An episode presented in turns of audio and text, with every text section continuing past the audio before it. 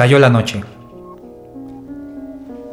El cerro es el hogar de una raza de seres gigantes, dijo Hermenegildo, el loco del pueblo. Nadie debe ir a ese sitio, miró con tristeza el cerro y agregó, quién sabe qué pasaría si se rompieran los 100 años de paz que hemos tenido.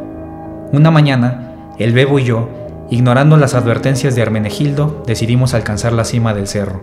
Esto está muy raro, dijo el bebo a medio camino. Como que me cuesta respirar. Es por la altitud, menso, contesté casi sin aliento. Oye, me dijo, fatigado, si te cansas, me dices si nos regresamos, ¿va?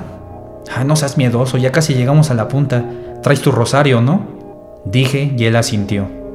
Sin notarlo, nos adentramos en un sendero en el que había una cruz de madera muy alta de la que pendía una cabeza de caballo. La mitad estaba descarnada y las moscas sobrevolaban ya la carroña. No creo que sirva mucho mi rosario, ¿verdad? Dijo el bebo. Yo no contesté. En ese punto del recorrido el calor me agobió. ¿Y si regresamos? preguntó. Regrésate tú, a mí déjame en paz. Pues me regreso, gritó y se marchó. No hice nada para detenerlo. Seguí caminando. En un punto del camino encontré cientos de estatuas de niños desnudos con la cabeza al revés. Una destacaba del resto. Una guirnalda y muchos collares con cuentas de color amarillo pendían del cuello de la escultura. Sentí un hueco en el estómago cuando me percaté que el rostro de la talla era igual al del bebo, Quise regresar para buscarlo. Mi vista se nubló. Intenté gritar, pero nada salió de mi boca. Me desvanecí. Cuando desperté, el bebo dormía apaciblemente a mi lado. Estábamos en lo más alto del cerro. Frente a nosotros había un enorme prisma rectangular de piedra. No tenía puertas, pero en la parte más alta había una ventana pequeña. En uno de los muros había una diana trazada burdamente con pintura blanca. Le voy a dar al centro, retó el bebo mientras hacía con un par de piedras. Qué raro, aquí no hay eco, dije. ¿Qué es el eco? preguntó al tiempo que lanzaba la primera piedra. Erró. Pues cuando tu voz se hace muchas voces, contesté. Ah, como la niña del exorcista, preguntó, preparando su próximo tiro. Lanzó la piedra, falló. Ah, olvídalo, eres un menso, contesté mientras leía una inscripción en uno de los muros de la torre. ¿Crees que lo hayan hecho los gigantes? ¿Qué hicieron los gigantes? ¿El eco? No, tonto, este edificio de piedra. Mm, probablemente. ¿Y ese círculo también? preguntó el bebo. Erró su cuarto tiro. No, eso no es un círculo.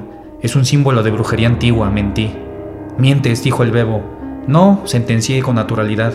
En esta pared dice que si le das al círculo, una bruja aparecerá y te concederá tres deseos. Mejor ya vámonos, dijo el bebo. No seas miedoso, dije. No pasa nada, mira. Tomé una piedra, apunté, lancé y le di al centro. Algo muy pesado chocó contra uno de los muros. A continuación, un grito que pareció provenir del interior estremeció la tierra como si del rugido de un volcán se tratara. Vámonos, le grité al bebo.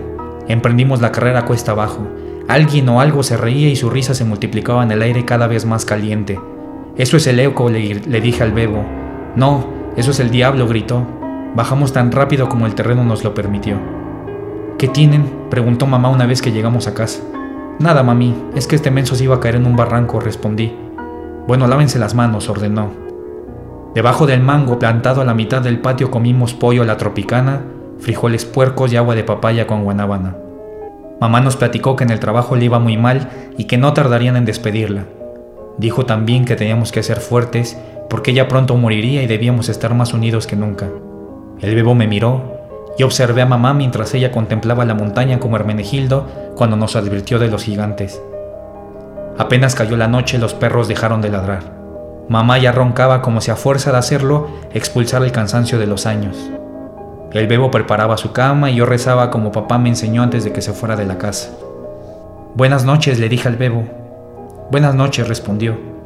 Al tiempo, un par de piedras cayeron sobre nuestro techo de lámina, comprobando el buen tino de quién sabe qué maldita cosa.